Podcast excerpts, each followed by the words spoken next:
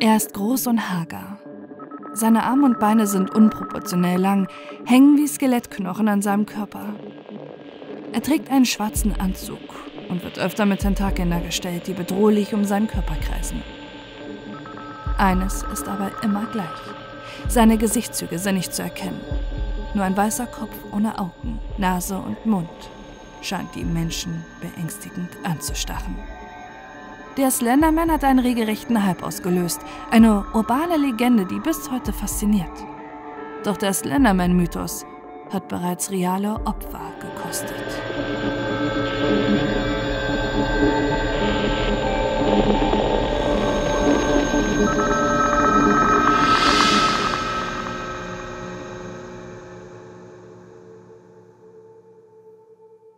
Die Legenden ranken sich darum, dass das Slenderman viele verschiedene Ursprünge hätte. In Wäldern wurde er schon vor Jahrhunderten gesehen und Höhlenmalereien aus Brasilien würden seine bedrohliche Gestalt zeigen. Doch in Wirklichkeit ist das Slenderman 2009 für einen Photoshop-Wettbewerb erschaffen worden. Das Forum Something Awful ruft im Thread Create Paranormal Images dazu auf, paranormale Bilder zu erstellen. Der Künstler Victor Search, der mit bürgerlichen Namen Erik Knutzen heißt und Grundschullehrer und Familienvater ist, lädt zwei Schwarz-Weiß-Fotografien hoch. Die Fotos zeigen spielende Kindergruppen, zu denen Knutzen eine hagere Gestalt im Anzug photoshoppt. Dazu veröffentlichte er zwei Texte, die den Menschen suggerieren sollen, dass es sich um echte Fotografien handelt. Sinngemäß übersetzt schreibt Knutzen unter die Bilder: Wir wollen nicht gehen, wir wollen sie nicht töten, aber das andauernde Schweigen und die ausgestreckten Arme beängstigen und trösten uns gleichzeitig. 1983, Fotograf unbekannt, vermutlich tot. Eins der zwei wiederaufgefundenen Fotos aus dem Brand der Sterling City Library. An diesem Tag verschwanden 14 Kinder, wofür der Slenderman verantwortlich war. Die Gestalt wurde von Beamten als Filmfehler angeführt. Eine Woche später kam es zu dem Brand in der Bibliothek. Das tatsächliche Foto wurde als Beweismittel beschlagnahmt. 1986. Fotografin Mary Thomas. Seit dem 13. Juni 1986 vermisst. Mit seinen Bildern schafft Knutzen zwei wichtige Gattungen des Horrors zu verbinden. Eine Gestalt, vor der sich die Menschen gruseln sollen, ist verbunden mit Found-Footage-Material. Inspiration für seine geschaffene Gestalt nimmt er von Stephen Kings Roman Der Nebel, H.P. Lovecrafts Werke, die Mythen um den Mothman und PC-Spiele wie Silent Hill und Resident Evil.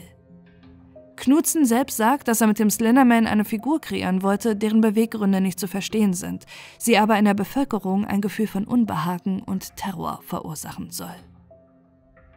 Wochenlang veröffentlicht Knutzen weitere Bilder, Zeitungsartikel und Zeichnungen, die den Slenderman, eine übernatürlich große menschliche Gestalt mit weißem, wie bandagierten Kopf, zeigen sollen. Es ist die Geburt des Mythos um Slenderman. Immer mehr Menschen werden in den Bann gezogen, steuern eigens erstellte Bilder hinzu und beginnen Geschichten und Creepypastas über den Slenderman zu schreiben. Das Internetphänomen geht viral. Immer mehr Internetseiten befassen sich seit 2009 mit der Gestalt des Slendermans. Es gibt Seiten im Stil von Wikipedia, die die Menschen täuschen und ihnen den Glauben geben sollen, dass Slenderman wirklich existiert.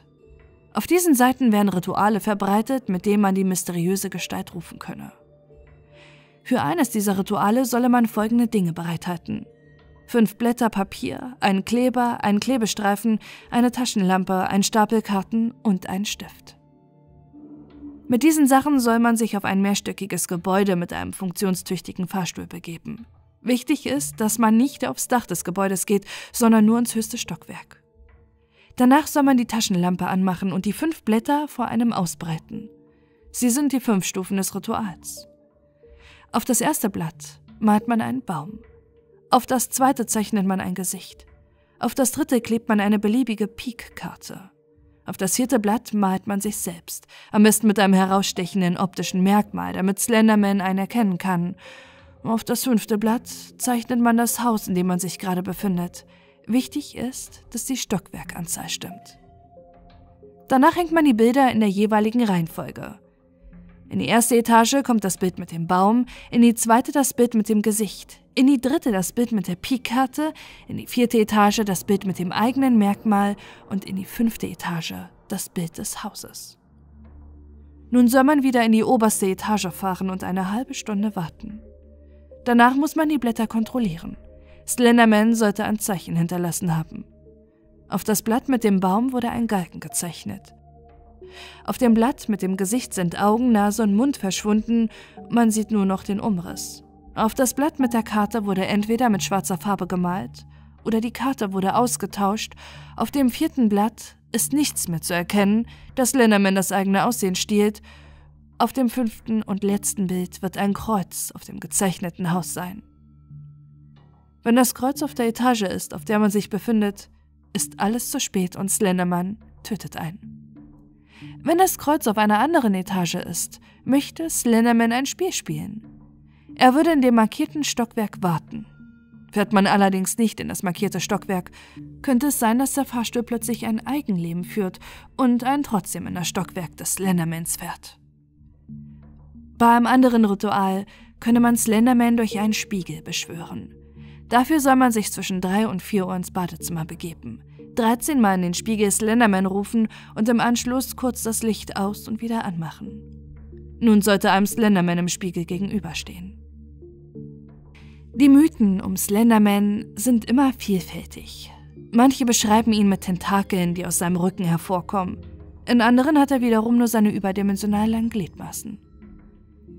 Die Geschichte des Slendermans behält Knutzen absichtlich offen. Das befeuert unzählige Menschen dazu, ihre eigenen Geschichten und Creepypastas um Slenderman zu erfinden, die sich rasend im Internet verbreiten. In einigen Erzählungen würde der Slenderman seine Opfer selbst auf mysteriöse Weise töten und mit seinen langen Armen und Tentakeln die Organe der Opfer ausweiten. In anderen Geschichten soll der Slenderman nicht selbst töten, sondern die Gedanken seiner Opfer manipulieren, so lang, bis sie sich selbst umbringen.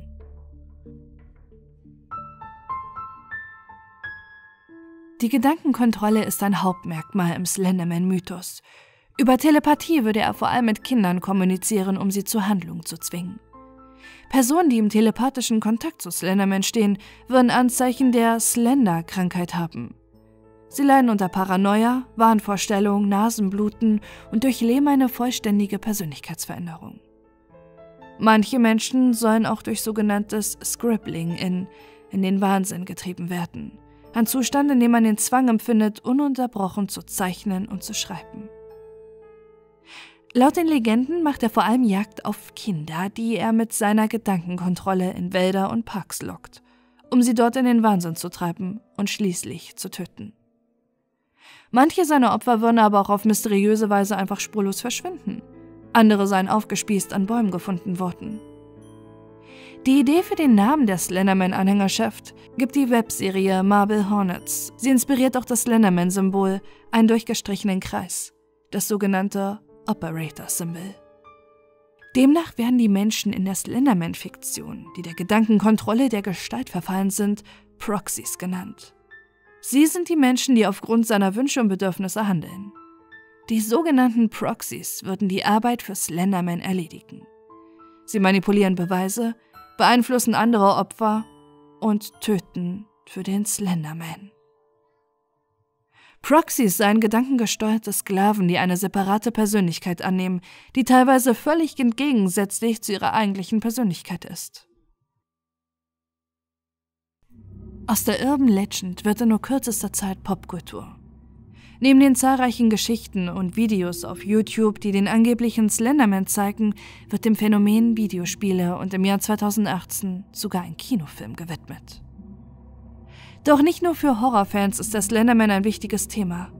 Er hält Einzug in die Medienwissenschaft. Das Phänomen Slenderman wird in Abstracts und wissenschaftlichen Artikeln behandelt.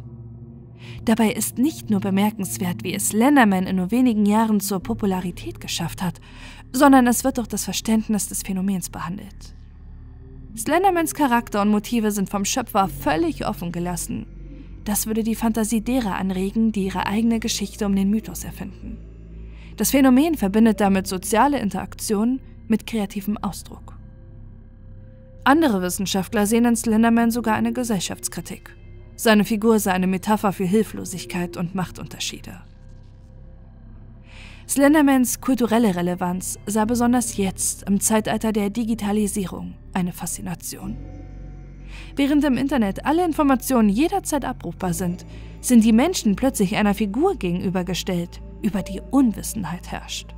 In vielen Menschen löst das Angst aus. Worin sich aber eigentlich sowohl Wissenschaft als auch Slenderman-Fans einiges sind, das Phänomen ist nicht echt. Doch nicht alle Menschen sind davon überzeugt. Für manche wird aus Fiktion Realität. Waukesha ist eine kleine, fast schon trostlose Stadt in Wisconsin. Hier soll der Slenderman sein erstes Opfer finden. Nur wenig gibt es in der kleinen Stadt zu erleben. Die Rollschulbahn gehört zu den Highlights. Gerade junge Mädchen waren hier gern stundenlang unter den Disco-Lichtern zu Charthits, die ein DJ auflegt. Am 30. Mai 2014 sind auch drei Zwölfjährige unter ihnen. Morgan Gazers feiert an diesem Tag ihre Geburtstagsparty. Anlässlich ihres zwölften Geburtstages hat sie ihre beiden Freundinnen Peyton Leutner, die von allen Bella genannt wird, und Anissa Wire zu einer Übernachtungsparty eingeladen. Morgan mit den langen blonden Haaren und der fast zu groß wirkenden Brille und die brünette Bella sind seit der vierten Klasse beste Freundinnen. Sie haben beide eine blühende Fantasie, lieben Katzen und verkleiden sich gern. Morgan ist regelrecht besessen von Harry Potter. In den Schulpausen spielt sie mit ihrer besten Freundin, wie der böse Lord Voldemort die beiden Mädchen verfolgen würde. Bella hingegen will lieber eine Katze sein. Manchmal malt sie sich Schnurrhaare an die Hände, die sie dann vor ihren Mund hält. Seit kurzem ist zu ihrem Zweiergespann ein neues Mädchen dazugekommen. Anissa. Morgan und Anissa wohnen im selben Apartmentkomplex. Sie fahren zusammen mit dem Bus zur Schule. Anissa ist ebenfalls wie Morgan und Bella nicht das typische zwölfjährige Mädchen. Im Nachhinein werden sie als etwas kindisch und unreif beschrieben. Sie interessieren sich nicht für Jungs und Schminke, sie, sie sind eher die fantasievollen Kinder, die sich lieber verkleiden und Rollenspiele spielen. Am ehesten ist es Bella, die den anderen in ihrer Klasse gefallen will und kontaktfreudiger ist. Zwar kennen sich auch Bella und Anissa, sie haben allerdings nicht viel miteinander zu tun. Sie verbindet nur ihre gemeinsame Freundin Morgan. Am 30. Mai 2014 holt Morgens Vater die drei Teenies gegen halb zehn von der Rollschulbahn wieder ab. Morgan hat keine Lust mehr und sie fahren alle drei zu ihr nach Hause. In Morgens Zimmer spielen sie noch an ihren Laptops, bis sich alle drei Mädchen in ihrem Hochbett schlafen legen. Am nächsten Morgen spielen die drei Mädchen verkleiden. Jede von ihnen schlüpft in ihre Fantasierolle. Morgan ist Data aus Raumschiff Enterprise. Bella verkleidet sich als rosa Prinzessin. Und Anissa als Prostitroll, eine Figur, die sie selbst erfunden hat. Nach dem Frühstück fragt Morgan ihre Mutter, ob sie nach draußen dürfen zum Spielen. Sie erlaubt es den Mädchen. Die Freundinnen wollen zu einem Spielplatz. Bella läuft voraus, Morgan und Anissa gehen gemeinsam weiter hinten. Als sich Morgan sicher ist, dass Bella sie nicht sehen würde, hebt Morgan ihre karierte Jacke ein Stückchen nach oben, um ihrer Freundin Anissa zu präsentieren, was sie aus der Küche mitgenommen hat. Es ist ein Steakmesser.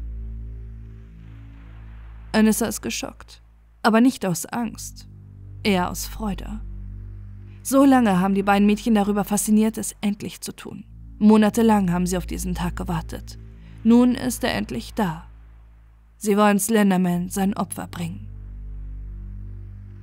Die drei Mädchen gehen in die Parkanlage Davids Park. Es ist keine besonders schöne Grünanlage, eher dicht bewachsen und voller Gestrüpp. An einer der öffentlichen Toiletten kommt es zum ersten Übergriff auf Bella. Morgen versucht ihre Freundin festzuhalten. Als es ihr schwerfällt, schlägt Anissa Bellas Kopf gegen eine Steinmauer. Doch Morgan dreht plötzlich durch. Sie beginnt zu singen und zu tanzen. Ihr eigentliches Vorhaben, scheint sie völlig vergessen zu haben. Anissa tröstet sie und streichelt über ihren Kopf wie eine Katze, um sie zu beruhigen. Danach schlägt Anissa den beiden Mädchen vor, im dichter bewachsenen Teil des Parks Verstecken zu spielen. Warum Bella weiterhin mit ihren Freundinnen mitgeht, obwohl sie gerade noch von ihnen angegangen wurde, ist ein Rätsel. Vermutlich denkt sie, es sei Teil eines ihrer Rollenspiele, in das sie sich immer flüchten. Morgan hält sich die Hände vor die Augen und beginnt zu zählen. Anissa und Bella suchen derweil ein gemeinsames Versteck. Dort im dicht bewachsenen Gestrüpp reißt Anissa Bella zu Boten. Morgan eilt zu ihnen und zückt das Messer. Ich mache es erst, wenn du es mir befiehlst, sagt sie zu Anissa.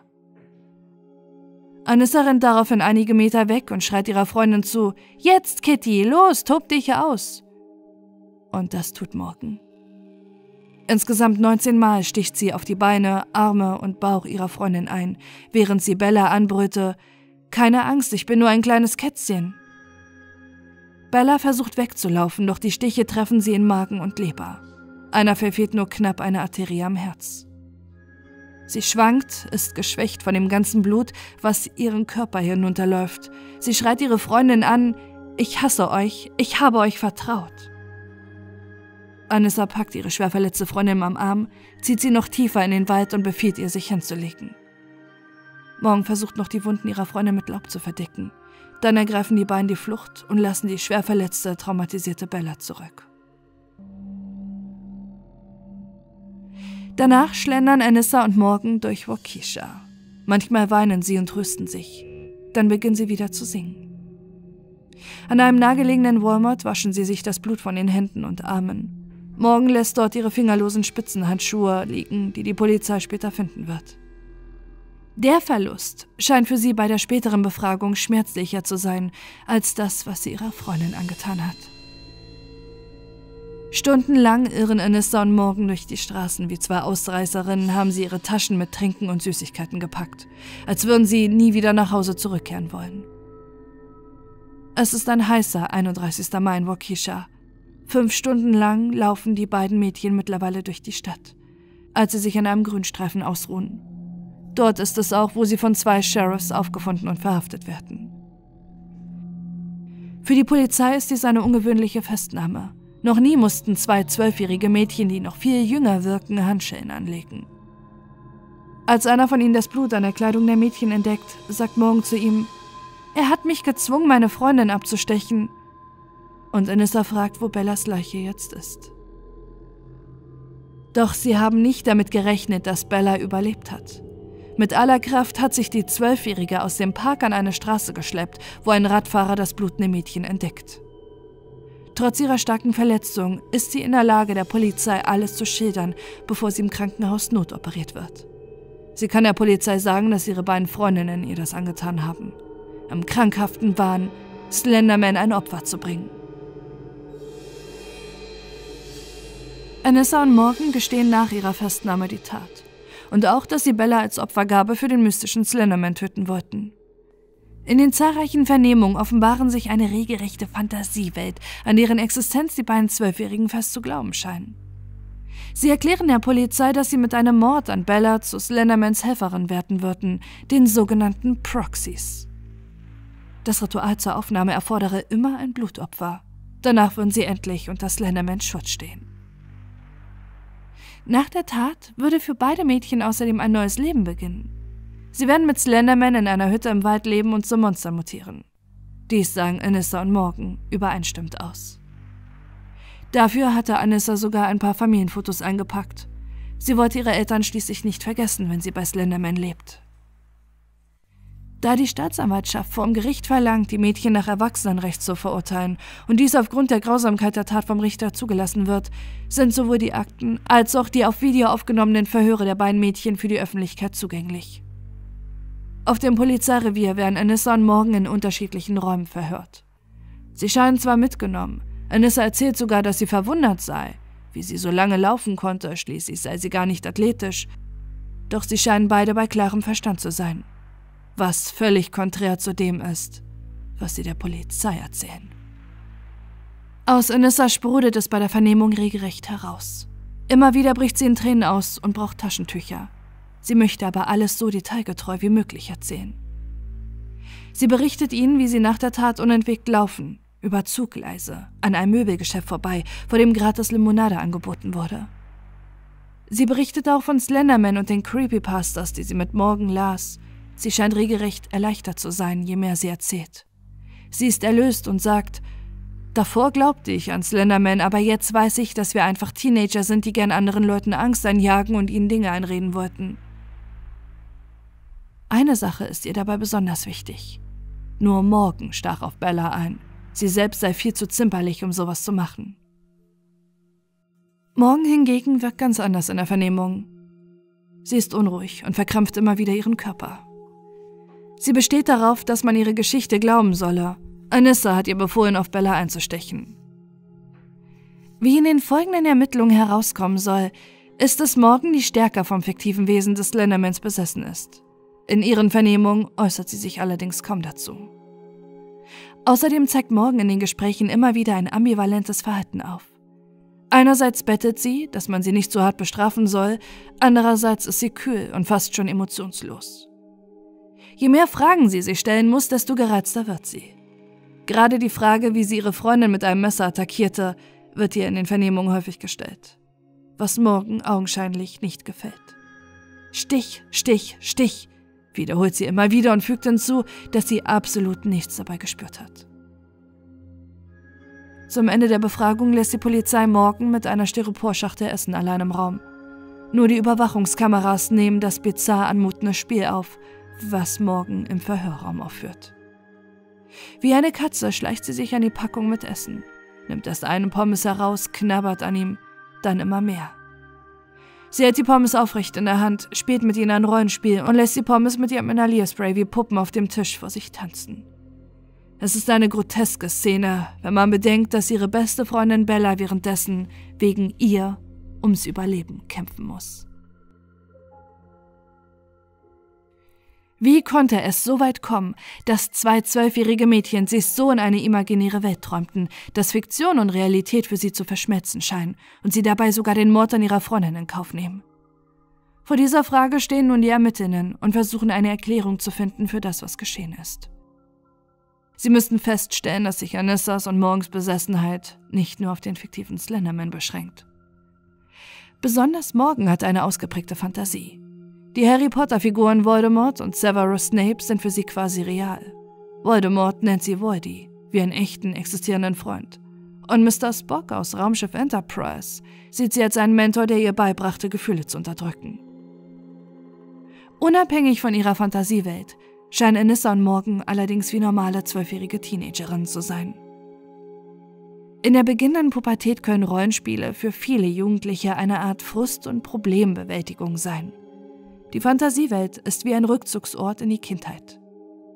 Selbstbestimmt können sie über ihre eigenen Szenen Regie führen und eine kreative Welt schaffen, um Stress zu verarbeiten. Doch bei Anissa und Morgan ist das anders. Sie wollen nicht selbstbestimmt handeln. Sie wollen sich einer fiktiven Macht unterwerfen und die Sklaven von Slenderman werden. In der Kinderpsychologie ist man sich allerdings sicher, dass man bereits mit acht Jahren zwischen Fiktion und Realität unterscheiden könne. Der Verstand ist stärker als die Emotionen, die im Rollenspiel aufkommen, und man weiß, diese einzuordnen. Mit zwölf Jahren liegen Anissa und Morgan allerdings deutlich über diesem Alter. Ihnen muss bewusst gewesen sein, dass Lenderman nicht existiert und sie in einer Fantasiewelt gefangen sind, doch sie können sich beide dem nicht entziehen. Gegenseitig stacheln sie sich immer weiter an und dringen immer tiefer in ihre Fiktion. Seitdem Anissa, ihrer Freundin Morgan, im Jahr 2013 das erste Mal von Slenderman erzählt hatte, sind die beiden wie in einem Tunnel. Morgan glaubt dabei deutlich stärker an die fiktive Internetfigur als ihre Freundin Anissa. Doch dass die gruselige Gestalt nicht echt ist, muss ihnen immer bewusst gewesen sein. Das bestätigt sich ja auch in der Vernehmung von Anissa, die auf die Frage, warum sie das getan hätten, antwortete, Ehrlich gesagt weiß ich nicht, warum wir das getan haben. Slenderman existiert nicht. Er ist Fiktion. Besonders Morgan, die deutlich anfälliger für den Slenderman-Mythos ist, rückt in den Mittelpunkt. Morgan hat sich bereits in der Schule selbst als unheimlich beschrieben, so sagen es ihre Lehrkräfte aus. Auch dass Morgan öfters den Unterricht stört, um Aufmerksamkeit zu bekommen. Sie bellt manchmal wie ein Hund oder bewirft ihre anderen Mitschüler mit Insekten. Trotzdem ist sie keine schlechte Schülerin. Laut ihrer Lehrerin sei sie überdurchschnittlich begabt mit einer künstlerischen Veranlagung. Nach ihrer Verhaftung werden mehrere psychiatrische Gutachten der Zwölfjährigen angefertigt. Alle diagnostizieren ihr eine psychische Erkrankung. Morgan leidet an Schizophrenie. Auch Morgens Vater wurde eine psychische Krankheit diagnostiziert, weshalb er erwerbsunfähig ist. Denn auch er leidet, seitdem er ein Teenager ist, an Schizophrenie. Morgens Mutter ist, seitdem sie ihren Job als Krankenschwester verloren hat, arbeitslos. Beide verbringen seitdem sehr viel Zeit im Internet. Die Facebook-Seiten der Eltern sind voller Fabelwesen und Heavy-Metal-Musik. Und ihr Zuhause haben sie im Gothic-Stil dekoriert. Es ist eine düster anmutende Welt, in der Morgan aufwächst. Auf seinem Instagram-Profil Deadboy420 präsentiert der Vater neben Familienfotos allerhand düster wirkende Bilder. Schlagringe, Totenköpfe und dazu ein Bild von Slenderman. Nur Mogo malt Slenderman mit Buntstiften auf die Serviette, wenn wir zum Essen gehen, schreibt der Vater schon fast stolz über seine Tochter. Anders ist es bei Anissa. Ihre Eltern haben höchstwahrscheinlich nichts von der Fantasiewelt gewusst, in der sich ihre Tochter flüchtete. Ihre Eltern haben sich ein Jahr vor dem Messerangriff scheiden lassen. Anissas Mutter arbeitet in Nachtschichten. Viel Zeit verbringt sie nicht mit ihrer Tochter. Meist holt sie sie nur von der Schule ab und bleibt so lange bei ihr, bis ihr Vater von der Arbeit kommt und sie selbst zur Nachtschicht fahren muss. Dabei haben beide Elternteile wenig Zeit, um zu erkennen, dass ihre Tochter ernstzunehmende Probleme hat. Anissa wird als sehr dünnhäutig beschrieben. Sie hält es nicht aus, wenn jemand in der Klasse gemobbt wird und neigt zu Ausrastern. Einmal schlägt sie sogar einen Mitschüler wegen einer rassistischen Äußerung. Im Gutachten wird vermutet, dass es dieses Helfersyndrom gewesen sein könnte, weshalb sich Anissa mit Morgan anfreundet. Sie merkt ihre Verwundbarkeit und dass sie Probleme hat. Immer wieder setzt sich Anissa für Morgan in der Klasse ein und wird jedem gegenüber handgreiflich, der Morgan beleidigt. Sie ist für Morgan wie eine große Schwester, die sie verteidigen muss. Wie eine Mutter klärt sie auch zu Beginn des Verhörs der Polizei darüber auf, dass sie mit Morgan einsichtig umgehen müssen. Denn sie sei manchmal ein wenig merkwürdig. Und Inissa teilt ihnen mit, sie kann manchmal ein wenig dumm sein und mitten im Satz vergessen, was sie eigentlich sagen will. Das kommt ziemlich oft vor. Das passiert, weil Morgan Stimmen hört, wie sie selbst sagt. Der Polizei erzählt Inissa, dass sie das erste Mal Slenderman im Spiel Minecraft gesehen hat. Seitdem hat der Mythos sie fasziniert. Sie liest sich Creepypastas zum Slenderman durch und dringt immer mehr in die geschehene fiktive Welt ein. Die gefotoshoppten Bilder, angeblichen Presseberichte und Zeugenaussagen, die zum Mythos beitragen und den Schein einer real existierenden Bedrohung verdeutlichen sollen, schafft zumindest bei Morgan genau das. Sie glaubt an die Existenz von Slenderman. Er sei überall, beteuert Morgan im Verhör, besonders in der Nähe von Kindern würde sich der Slenderman aufhalten. Er ist unsichtbar ob er dabei Kinder nur beobachtet, wenn ihnen etwas zustößt, oder ob er der Unheilsbringer ist, Inessa und Morgan sind überzeugt davon, dass Slenderman Kinder kidnappt, sie aufschlitzt und ihre Organe ausweidet. In Morgens Zimmer findet die Polizei mehr als 50 Slenderman-Zeichnungen. Auf ihnen stand in Großbuchstaben Never Alone und He Still Sees You. Auf ihrem Laptop sichern sie außerdem eine E-Mail von Morgan an Inissa kurz vor der Messerattacke. Darin steht, sie solle nicht vergessen, ihren Browserverlauf zu löschen. Morgens Suchverlauf beinhaltet unzählige Seiten, die sich mit Morden beschäftigen, und sie googelt, wie man ungestraft mit einem Mord davonkommt. Es ist für die Polizei der letzte Beweis, den sie brauchen, um Morgan Gazer als Anstifterin der Tat anzuklagen. Wann genau die Mädchen auf die Idee gekommen sind, ihre Freundin zu töten, wissen sie laut eigener Aussage nicht mehr. Es soll Dezember 2013 oder Anfang 2014 gewesen sein, und auch hier geben sich die Freundinnen wieder gegenseitig die Schuld. Laut Inissa hat Morgan die Idee, Bella zu töten. Sie wäre anfangs nicht begeistert vom Vorhaben gewesen, doch sie will Morgan nicht allein lassen. Außerdem sei es cool, die Existenz von Slenderman zu beweisen, so Anissa in der Vernehmung. Morgan gibt wiederum ihrer Freundin die Schuld. Anissa wäre mit der Idee zu ihr gekommen, Bella zu töten. Sie tat so, als ob das notwendig wäre, und ich dachte mir, wenn ich das. Sie tat so, als ob das notwendig wäre, und ich dachte mir, wenn das so ist, dann mache ich eben mit. Außerdem habe sie Anissa angeblich nicht verärgern wollen. Morgan hat nur wenige Freundinnen, deshalb will sie nicht durch so etwas noch Anissa verlieren. Worin sich die beiden Mädchen dann allerdings wieder einig sind, ist ihr Verhalten Bella gegenüber. Sie behandeln sie nicht wie eine Freundin, sondern leben an ihr offen ihre Abneigung aus. Inissa beleidigt Bella oft als Schlampe. Morgen liebt es Bella zu quälen, indem sie ihr Links zu Slenderman-Geschichten schickt. Denn im Gegensatz zu Inissa und Morgan ist Bella nicht fasziniert von der mystischen Gestalt, sondern hat Angst vor ihm. Im psychologischen Gutachten heißt es über die Beziehung zwischen Inissa und Morgan, dass sie zwar nicht sexueller Natur ist, aber dennoch etwas von einer Affäre hat. Geheimnisvoll, gefährlich und falsch. In ihrer Einsamkeit sind sie zueinander hingezogen und teilen sich eine verborgene, düstere Welt. Um den Mord an ihrer Freundin Bella kreisen schon bald alle ihre Gedanken. Sie können sich nicht vorstellen, wie schwierig es war, niemanden davon zu erzählen. So Morgan. Anissa und Morgan haben sich extra Codewörter ausgedacht, um über ihr Vorhaben auch vor Bella zu kommunizieren. Für Messer sagen sie Cracker und Juckreiz steht für die Ermordung. Insgesamt haben sie sich drei Pläne zurechtgelegt, wie sie Bella töten können. Eigentlich wollen sie in der Nacht, als sie alle drei bei Morgen schlafen, Bella die Kehle durchschneiden. Diesen Plan verwerfen sie dann aber, da sie laut eigener Aussage zu müde sind vom Rollschuhfahren. Danach schlägt Morgan vor, als sie verkleiden spielen, Bella in der öffentlichen Toilette des Parks zu ermorden. Dort gäbe es schließlich einen Abfluss für das ganze Blut. Als Morgan Bellas Kopf dort gegen die Mauer schlägt, denkt sie, sie würde ihr Bewusstsein verlieren – so habe es morgen im Internet gelesen und fügt hinzu, dass es einfacher wäre, einen Menschen zu töten, wenn er bewusstlos ist oder schläft. Doch Bella ist nicht bewusstlos und die beiden Mädchen müssen sich erneut einen Plan überlegen. Beim Versteckspiel soll schließlich passieren. Als sie ihre verblutende Freundin im Park allein lassen, wissen sie allerdings nicht, dass Bella den Angriff überlebt. Auf Anissas Handy werden nach ihrer Festnahme zwei Notizen gefunden, für den Fall, dass sie einen Rückzieher machen und Slenderman sie deshalb töten würde. Wollte sie anscheinend abgesichert sein. Die eine Notiz ist ein Testament, in dem sie alles, was sie hat, ihren Eltern vermacht. Die andere Notiz ist ein Abschiedsbrief, in dem es heißt, das ist mein letzter Wunsch an alle, denen etwas an mir liegt. Trauert nicht, weil ich nicht mehr da bin, sondern behaltet mich in Erinnerung, wie ihr mich kanntet. Ich liebe und schätze euch alle und würde euch nie Leid zufügen.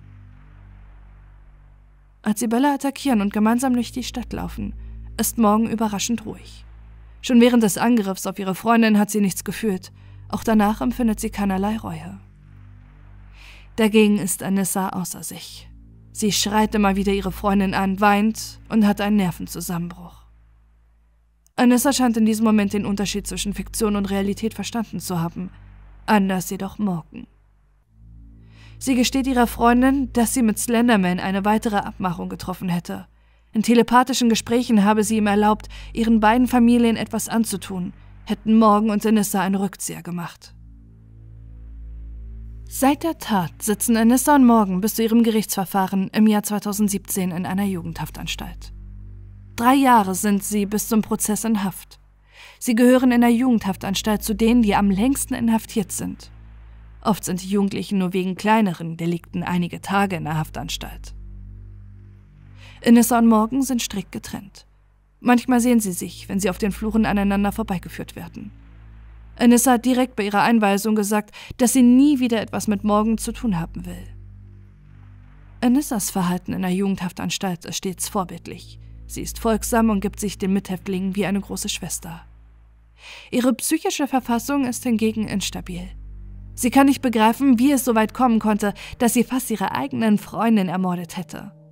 Sie hat Zusammenbrüche im Gefängnis, weil andere sie als Monster bezeichnet haben, und sie droht mehrmals, sich etwas anzutun. Morgan hingegen scheint immer noch keine Anzeichen von Reue zu zeigen. Im Gegenteil, für sie ist ihr fehlendes Geschlechtsgewissen ein Indiz, dass die Tat notwendig gewesen sei. Obwohl sie mittlerweile medikamentös behandelt wird, scheint sich ihr psychischer Zustand im Gefängnis nicht zu bessern. Bei der Behandlung ihrer Erkrankung wird festgestellt, dass sie höchstwahrscheinlich bereits seit ihrem dritten Lebensjahr an einer vorher nicht diagnostizierten Schizophrenie leidet. Es ist äußerst ungewöhnlich, in so jungen Jahren bereits an Schizophrenie zu erkranken. Höchstwahrscheinlich hat sie ihre Erkrankung von ihrem Vater geerbt. Seit ihrem dritten Lebensjahr leidet sie an lebhaften Träumen und akustischen, visuellen und fühlbaren Halluzinationen. Seit der dritten Schulklasse verschlechtert sich ihr Zustand immens. Sie sieht bunte Bilder an der Wand und spürt Umarmung von Geistern. Bis heute gibt Morgan nicht zu, dass Slenderman eine erfundene Figur ist. Auch ihre Tendenz, noch einmal solche Taten zu begehen, lässt sich aus den Protokollen der Vernehmung deutlich erkennen. Wenn Slenderman mir befiehlt, bei jemandem einzubrechen und die Bewohner zu erstechen, dann müsste ich gehorchen. So Morgan. Außerdem wird Morgan ein opportunelles Trotzverhalten mit Neigung zu unsozialen Verhaltensmustern und Regelbrüchen attestiert. Dies zeigt sich auch in der Jugendhaftanstalt. Während Inissas Verhalten vorbildlich ist, eckt Morgan bei Personal und den anderen Jugendlichen an, mit denen sie meistens nicht einmal spricht oder sie mit Gegenständen bewirft. Ihr Essen nimmt sie kniend auf dem Boden ein. Wenn sich jemand ihr nähert, faucht sie und hält die Hände wie die Krallen einer Katze. Die Ameisen in ihrer Zelle behandelt sie wie ihre Haustiere. Sie füttert sie und nimmt sie mit in Gemeinschaftsräume. Die meiste Zeit verbringt sie allerdings in ihrer Zelle und spielt mit ihrem Puppenhaus. Morgen wird von den Wärtern immer öfter dabei erwischt, wie sie mit imaginären Personen spricht. Das ist auch der Grund, weshalb sie sich während ihrer Inhaftierung mit ihrem Vater zerstreitet. Er habe keinen Respekt für ihren erfundenen Freunden. Bella kann nur eine Woche nach dem Angriff das Krankenhaus wieder verlassen, ohne Folgeschäden von der Messerattacke. Einige Tage nach dem Übergriff meldet sich auch Erik Knutzen zu Wort. Er könne nicht fassen, wie es so weit kommen konnte, dass sein geschaffenes, fiktives Wesen solche Taten auslöst. Es soll allerdings nicht die letzte Tat sein, die Jugendliche begehen, weil sie angeblich von Slenderman besessen seien. Nur kurze Zeit nach dem ersten Übergriff attackiert ein Mädchen aus Ohio ihre eigene Mutter mit einem Messer. Auch sie soll manisch besessen von Slenderman gewesen sein. Im September 2014 steckt ein 14-jähriges Mädchen aus Florida das Haus von sich und ihren Eltern in Brand. Slenderman habe sie dazu gezwungen. Im Jahr 2017 bekennen sich Anissa Wire und Morgan Gazer des versuchten Mordes an Bella schuldig. Ihnen wird in zwei gesonderten Gerichtsverfahren der Prozess gemacht. Die Jury erkennt bei beiden ihre verminderte Schuldfähigkeit. Anissa wird zu 25 Jahren Haft verurteilt, mit psychischer Behandlung. Morgan zu 40 Jahren. Anissa ist seit September 2021 wieder frei. Sie muss bei ihrem Vater leben, weiterhin psychische Behandlung in Anspruch nehmen und ihr Internetzugang wird von der Justizbehörde bewacht. Auch Morgens Mutter appelliert daran, ihre Tochter frühzeitig zu entlassen. Schließlich wäre der Grund ihrer Tat nur die nicht behandelte Schizophrenie. Mit ihren Medikamenten wäre sie nun ein völlig anderer Mensch. Doch die Gutachten, die über Morgens psychischen Zustand in regelmäßigen Abständen angefertigt werden, zeigen ein ganz anderes Bild. Bis heute geht von der mittlerweile 20-Jährigen eine große Gefahr aus.